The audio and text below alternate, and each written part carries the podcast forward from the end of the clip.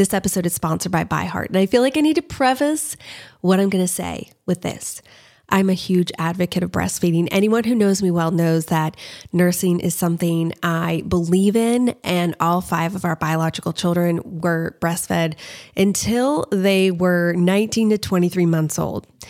However, we also have fostered and adopted, and I've been so grateful for formula companies in those situations. I'm also grateful for formula companies because our last two biological children, I really struggled with my supply and did all the things, spent so much time and effort, and just was never able to produce enough for them to be able to gain weight and not be hungry. And so I was so grateful for companies like ByHeart ByHeart is an infant nutrition company built from the ground up to deliver real innovation on behalf of babies and parents.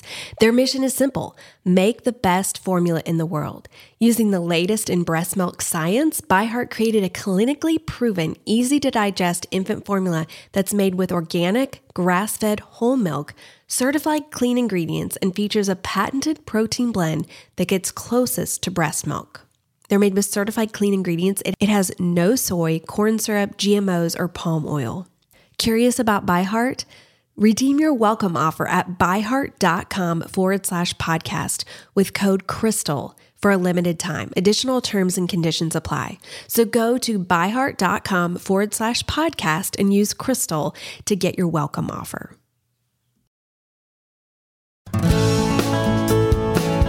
Welcome to the Crystal Paine Show, where we help you embrace your life right where you are and give you practical steps to get to where you want to go. Now, let's get a cup of tea and spend a few minutes together. Here's your host, wife, mother of three, and entrepreneur, Crystal Paine.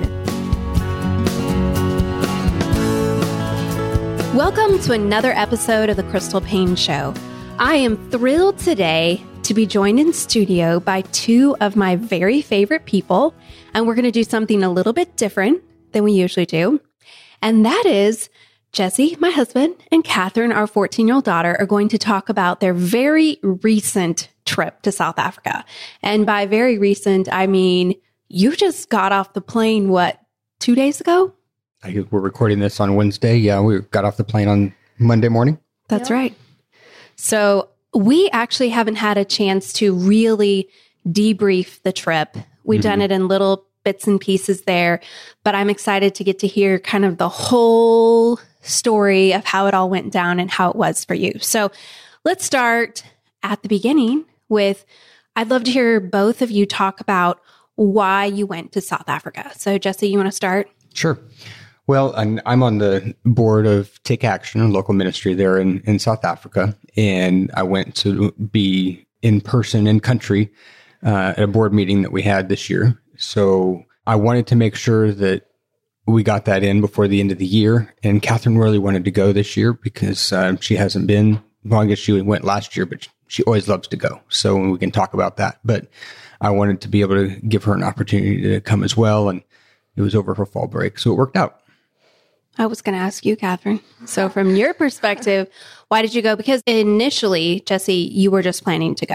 Right. Because usually we go as a family, but this year, because of me being pregnant, we just had decided that, well, actually, before even we found out that I was pregnant, I just didn't have a peace about going this year. And so we just planned that you were just going to go. And it was weird because I love South Africa. And it was so weird for me to just not have this peace about going.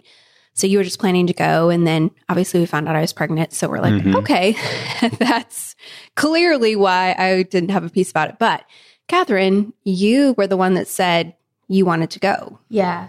I really enjoy anytime I get to go, I take that, I want to take that chance and get to spend time with the people there, see what the ministry has been doing, and just be able to spend time and learn about the culture and you, you kind of soak up the experience with the kids, don't you? Yes, definitely. And this was your third time to go? Yes. And how old were you the first time that you went? Uh, I would have to say either nine or 10, maybe. Mm-hmm. Maybe 11. Because we skipped one year, I think. Yes. So I think you were nine or 10. And the first time you went, I feel like you were pretty apprehensive about the whole thing. Oh, very. And I think one of the things you were most apprehensive of was the flight. Is that correct? Yes, I was really scared of the long flight, the unknowing of how it was going to go was really freaky to me. And I was just worried about, I kept thinking of all the bad things that could happen. On the plane or just Yeah, in yeah. general? Well, It Just di- in it- general, It, didn't help that you and your sister would get on and look about airplane incidents before we even got on the airplane. yeah, that wasn't a great thing. You like to watch YouTube big jetliner crashes or all the things that could go wrong. yeah. I don't think that's a great thing whenever you fly a lot. No, it's not. And talk about the flight because it's not your typical just little two hour flight, is it? Mm-hmm. Yeah, so it, what was the first one? 16 hours? Yeah, it was 16 hours. Uh, no, no, the flight there. The first flight that we, The very first time we went to South Africa? which one do you want me to talk about? Well, let's Actually, they've all been about the same. Well, the la- the one before my second time going, we had a 19 hour flight. Because remember, we stopped. Right. yes, because we did South African Airways. Yes. The first time we did the Delta flight, mm-hmm. which is 15 to 16 hours straight from Atlanta, which is really nice because a lot of times when you're traveling internationally, you're actually going to have two 10 to 12 hour flights plus another Yeah. flight. So it ends up being a much longer day. So, And usually you have a long layover. so I prefer just get on the plane and get there, even though it feels like you're on the plane for forever. But the South Air- African Airways is from, well, I've done it from DC and then didn't we do it? Where did we do it from last time? DC. Okay, so both times we did it from DC. Mm-hmm. And that one is you're on the plane for 18 to 19 hours, but it stops in West Africa. Right. It's basically halfway to West Africa. Then you finish the second half. But you After- can't get off in right. West Africa. You stay on the plane. and getting refueled. And But this time you flew Delta. And f- as far as I could tell, because I didn't even help you pack or anything, I talked about this on Instagram. I went up to your room the night before and you had your list all written out and you had everything all planned. There was nothing that you needed my help with. I said on Instagram, I guess my my job here on earth as Catherine's mom is done because she can pack herself for an international trip all by herself. I think there was one thing that I forgot. I cannot remember what it was. Again, apparently. But I forgot one thing and then I was not happy that I forgot it.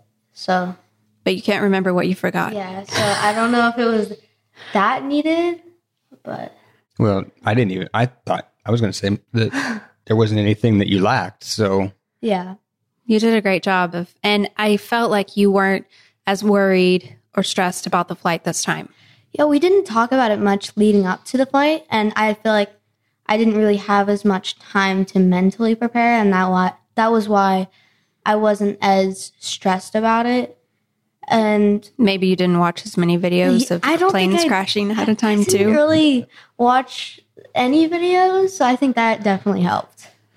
And Jesse, for you, the flight has been something that those long international flights Mm-hmm. have been something that have caused a lot of anxiety for you. Oh, definitely, especially when we're in the middle of a flight, thinking the process of being over the water and there not being a place to land, things like that. The thing you have to do is you have to pretend that you're just flying over land and there's a runway right there. If if I start thinking about it, then I start getting a little freaks you out. stressed. That's Well, why I always sit where there's no window. I we we always book the middle aisle seats because I don't want to be reminded of what's going on underneath the plane. I don't even know if you could see the water because I never you? looked You- out the window. you had a window seat. Uh, I looked out a couple times. You did quite a bit. It was it was cloudy. and Usually, whenever I looked out, Yeah. So So well, but plus they, they have video monitors, and every other person is looking at the map, so you can't help Yeah. but You just don't look. the You just don't look at those either. It's kind of like when you get blood drawn. You just go into your happy place and you just don't look at it, and then you don't think about it anyway.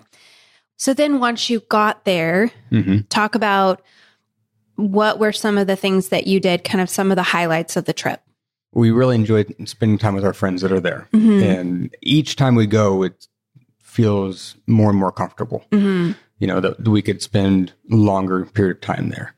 So we enjoyed spending time at their house. We went to the, a couple different centers that they work with. Uh, one that we go to every time we go out there. So we're very familiar with it. And it's just fun to be able to see the transition from the first time that we went to now. It's just totally changed. You wouldn't recognize it. And uh, seeing just the love that they have for the kids and how well the kids are taken care of and how joyful they are. And it's just, it's amazing when you're there how little they have, yet how joyful they are. And talk about for those people who aren't familiar with Take Action, what do they do at these centers? They help they come alongside the centers. The centers have to work with the government and try to get their uh, various uh, approvals and certificates for taking care of the children. And the and take action comes alongside them and works with them to help get those things done. And if they need restrooms uh, facilities put in they get donations and help facilitate those being constructed we We should talk about you said restroom. My people are probably picturing these nice like three stall bathrooms and sometimes they're three stalls maybe four outside with a those they're actually really cool units. they're very cool units, but it's not what we in the US would think of as They're a like restroom. three outhouses, you know, put together on side by side. And they have these really cool systems where, because they don't have a sort of sewage system, so they have to It's like all have it it's where all self-contained. it all is like recycled and I don't really understand how it works, but it's super cool how it's set up so that it doesn't smell and it doesn't accumulate. They don't have to clean Mm-hmm. it out. It's this really cool, like eco-friendly sort of setup, at least for some of them that they have. right. And that's the what they're putting in, you know, from here on out. But they do have to take care of them a little bit. But they also have some other buildings that they've been building, a large outbuilding for the schoolrooms, for the kitchens, for because the kitchens have to have certain certain amenities to them, and they have to have like fire extinguishers, things like that. So take action kind of helps them go through the process of getting everything that they need to get approval. And then at these centers, they're not they're not orphanages. They're not actually They're not. housing the children. sometimes the kids are being dropped off by parents or they come after school as for after school care the students that are really young that aren't yet going to school they some of them have kindergarten classes there and some they have preschool classes there And a lot of what these centers are doing is because they're in these areas where there are a lot of child headed households. Mm-hmm. So these centers are providing basically a community for these children to come Right. to to keep them off the streets. Mm-hmm. So they come there and they learn, they have after school educational types of help and programs and games and sports and activities and they're teaching them health is you know, huge Yes, all sorts of hygiene because these kids, I remember the first time we went to the centers, especially one of the centers that they hadn't done a lot with to help. There was just trash everywhere. Mm-hmm. And they told me that the kids had not ever had a parent to teach them to pick up their trash. They didn't know to do that. So they just throw the trash on the ground. We mm-hmm. saw this in India too. The kids just throw the trash on the ground. And so there's just trash everywhere. And it's because it's those little things that when you aren't parented, when you don't have examples set before you, when you don't know basic hygiene skills, like kids aren't just going to naturally know mm-hmm. to do that. They're not going to naturally know, oh, don't drink water that's not clean. Don't eat food that's food that's not rotten or something like they Right, just they won't know that type of thing. Um, and so they have to be taught that. Mm-hmm. And so the second time then that we went, that particular center was there was the trash was all cleaned up. it looked amazing And it was incredible. And they'd been working really hard with those kids to teach them. And so it's little things like that, but then it's also big things that it's character and leadership and those types of things. But you have to start on the ground floor with making sure that they have nutritious food because a lot of these kids are not going to eat anything that is remotely nutritious without the help from the centers. And so, Catherine, I know you got to actually be there when they were feeding them the jam porridge. Yeah. And you got to eat that with them. Can you talk about talk about what that was like? Uh, the jam porridge, they come in these big bags, right? Mhm. yeah And they give out these bowls, and it's like grainy oatmeal type thing with like a little bit sweetened. I don't That's think the I've con- ever. That's the consistency. I've never Yeah. tried it before. So it it just did it taste kind of like mush, or did it have some consistency like oatmeal? More, it's very hard to describe. I would say uh, cream of wheat type Mhm. thing, uh, but a little bit more grainy. Mm-hmm. It's ma- a maize based, like a corn based Yeah. porridge. And JAM stands for Joint Aid Management, and they work with JAM, which is Joint Aid Right. Management, Mhm. to get this porridge for really inexpensive. And they can only, I think, only the most vulnerable children qualify Right. for it. But then they come every day at these centers to get this, usually in the morning before school, because otherwise they wouldn't Right. eat The, anything. the centers come and they pick up the jam porridge from the distribution center for take action. And what the jam porridge is designed to, to give the kids a complete and nutritious meal. And some of them, it's the only meal that they get during the day. And I think they said it provides 80%, if I remember correctly, 80% of the vitamins and nutrients that a child Does- needs in a day. like, I think it's complete. all I think it's it, all, All of it? Mm-hmm. Okay. That's what we were talking about while we were there in the car. So one bowl of it Yeah. is. Yeah. Okay. And so I can't remember how many children, but there's a certain percentage and the, chil- the child has to qualify for it based upon their housing living conditions and that sort of thing. But it's hundreds of children, I believe, that every day are coming to the different centers and Yes. getting this. And so, Catherine, you got to join in this time. Yeah. I've never even gotten to try it, so I've just seen it. So, Catherine, for you, what was something that was like one of your highlights of the trip? I would have to say, well, I was a little bit tired. The I was actually very tired the first center that we went to, but I kind of like got out of my shell. And the second center that we went to, I really, I, I got to talk to a lot more of the kids, and I was able to play games with them, and we were able to talk, and that's where I had the jam porridge, and it felt a lot like the last time that we went but it was it was very hard for me to really be fully there kind of because it was i was just so exhausted but i felt like the second day was quite a How, bit how was it communicating? Yeah, communicating oh because it seemed like Um, that some of the kids were older this time. It seemed like you were with older kids. so it was very hard to communicate with them because they know english and a lot of them know it very well and can understand it very well but for me personally i couldn't understand them very well. I wasn't used to their accents. And so i could understand them like 50% of the time but usually i had to ask them to repeat words. But they could understand me pretty much all the time. And I wonder if that's because I know in India it was that they they watch YouTube, but I wonder if they're if they if some because a lot of them have TVs, even if they have dirt floors and no food, they will have a somebody like in the neighborhood will have a TV, and I'm wondering if they're watching shows that are in English and with like American English, and that's why they can understand it. I don't, I don't know because it seems that is is interesting. But it is really, it's amazing how smart these kids are. Mm. I mean, there are, what was it, 11 official languages Mm-hmm. in South Africa. Oh, yeah And one of the Maybe it's guys, 13. I don't remember for sure. one of the guys that works with us at Take Action is from these neighborhoods. And he knows 11 of the 13 or all, All of 13 or or, all of them. Mhm. It, it's amazing. I remember last time we were there and I was talking with him, just so impressed. He's so impressive. And he has read so widely and he's oh, he's a voracious reader. yes.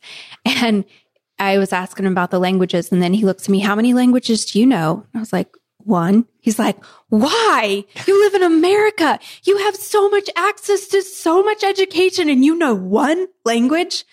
I was like, yeah.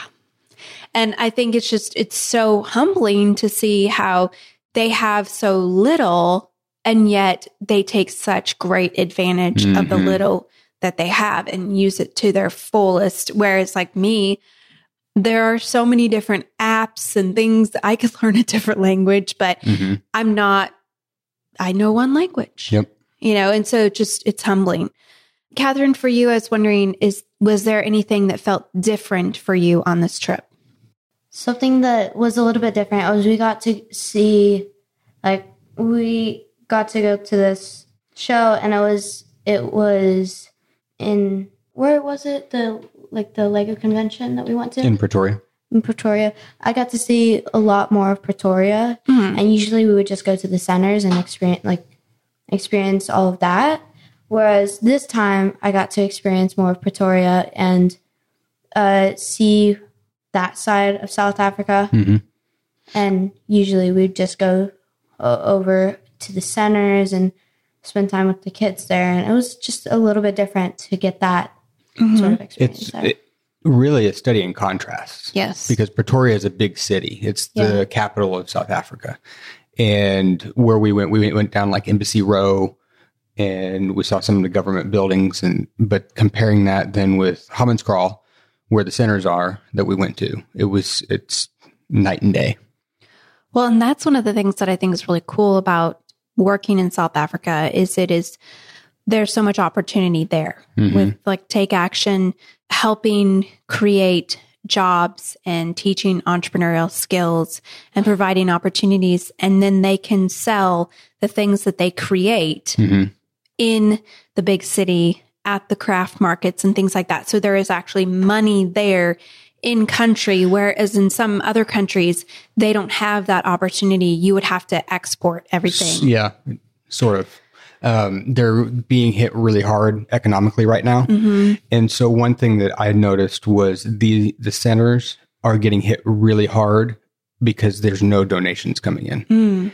But seeing what they're able to do with so little, and the resourcefulness that they have, and the stick to itiveness that they have, you could see it in their faces that it was really hard and you i mean you could see it in everybody's faces that it was really hard but they were really sticking with it because this is something that god has called them to do Well, and I think that it is like that's one reason why we go.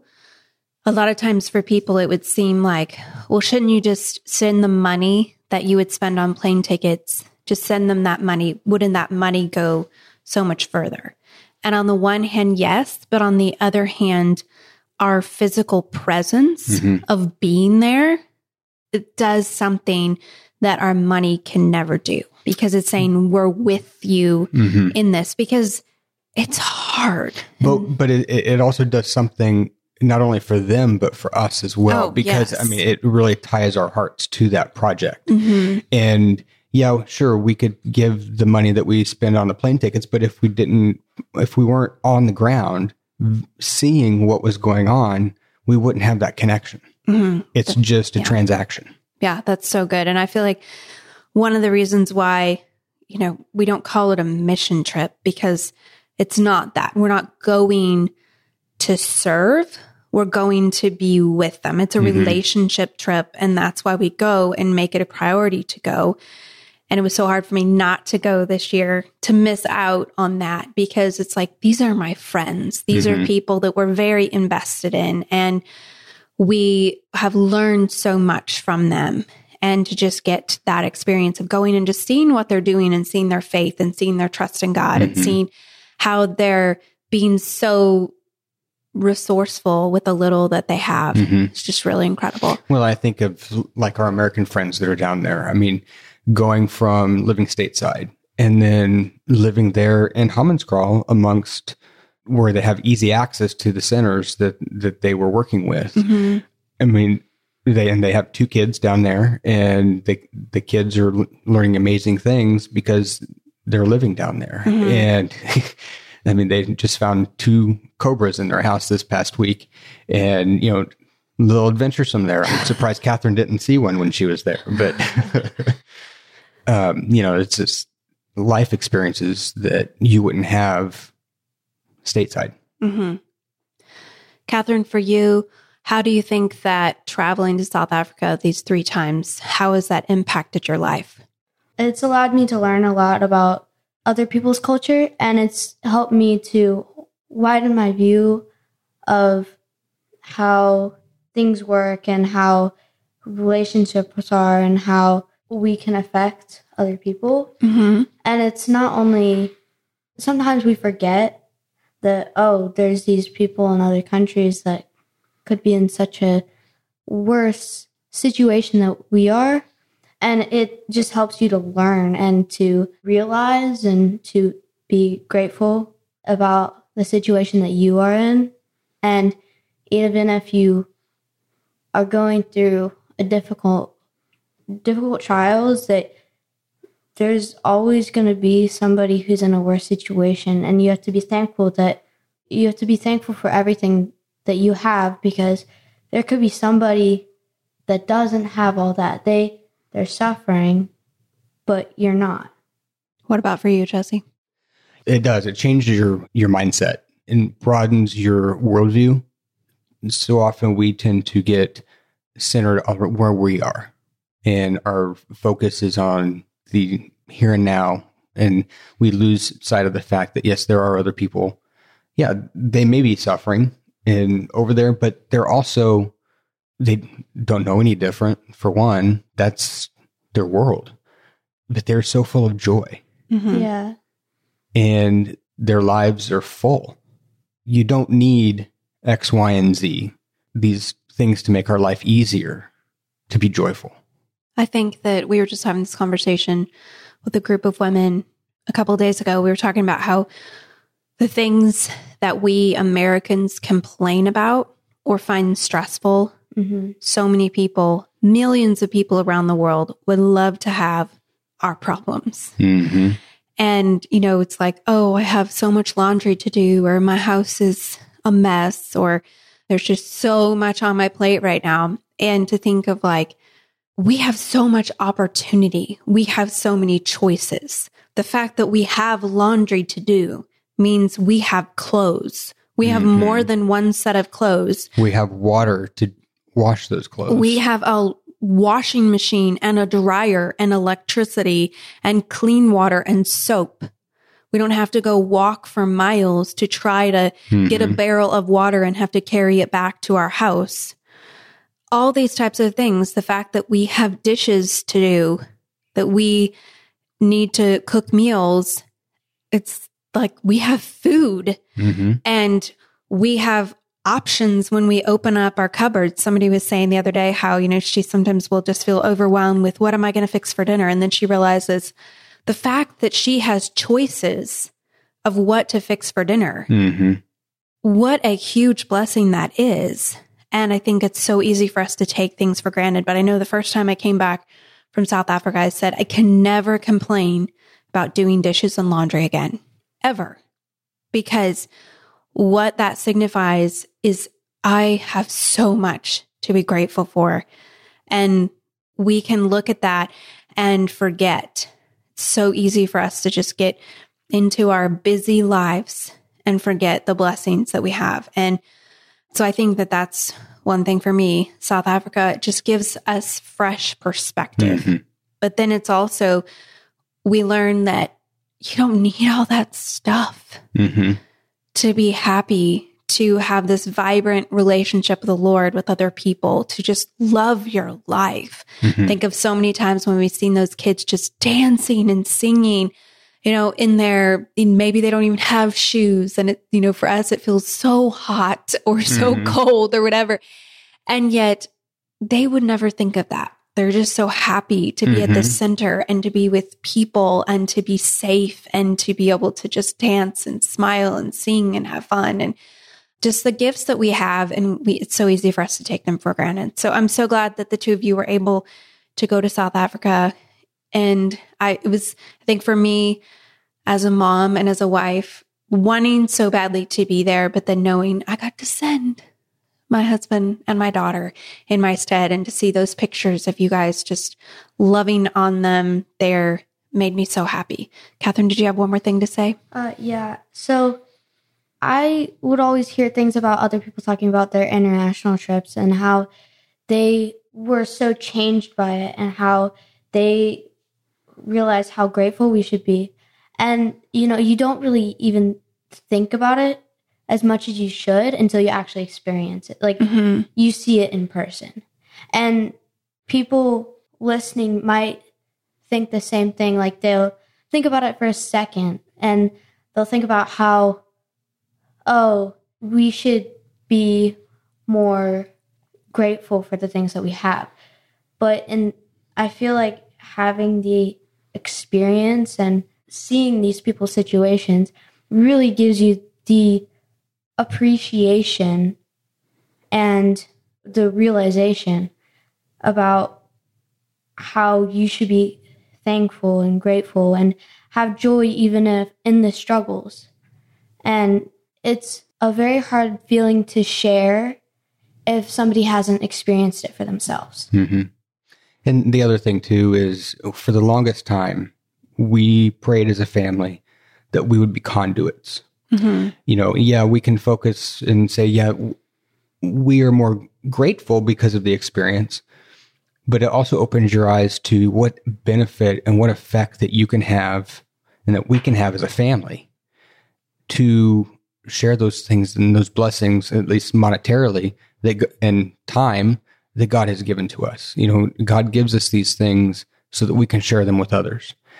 And how much little goes a long way. You know, very little amount of money can feed a child over there for a month. And we just don't realize how far our money can go. Mm-hmm.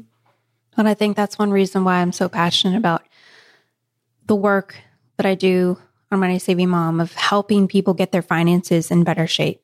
Because it's not just about so that you can have more money or have nicer stuff, but ultimately, I hope to inspire people to become givers. Mm-hmm. Because I think for our family, the blessing that has come to us from living with our hands outstretched mm-hmm. is far beyond what we could ever dream or imagine. And there's so much joy that comes from keeping your hands wide open than from holding your fist clenched. As always, if you have any question on any topic you'd love for Jesse and I to answer on a future episode, or you just have feedback or suggestions, or you'd love for us to change something or do something different, we love to hear from you. We love your emails. And so you can send an email to crystal at moneysavingmom.com. Thank you so much for joining us on today's episode of The Crystal Paine Show. Have a great week. And remember, you can't always choose your circumstances, but you can always choose your attitude. Thank you for joining us today. For more great resources, please visit crystalpaine.com.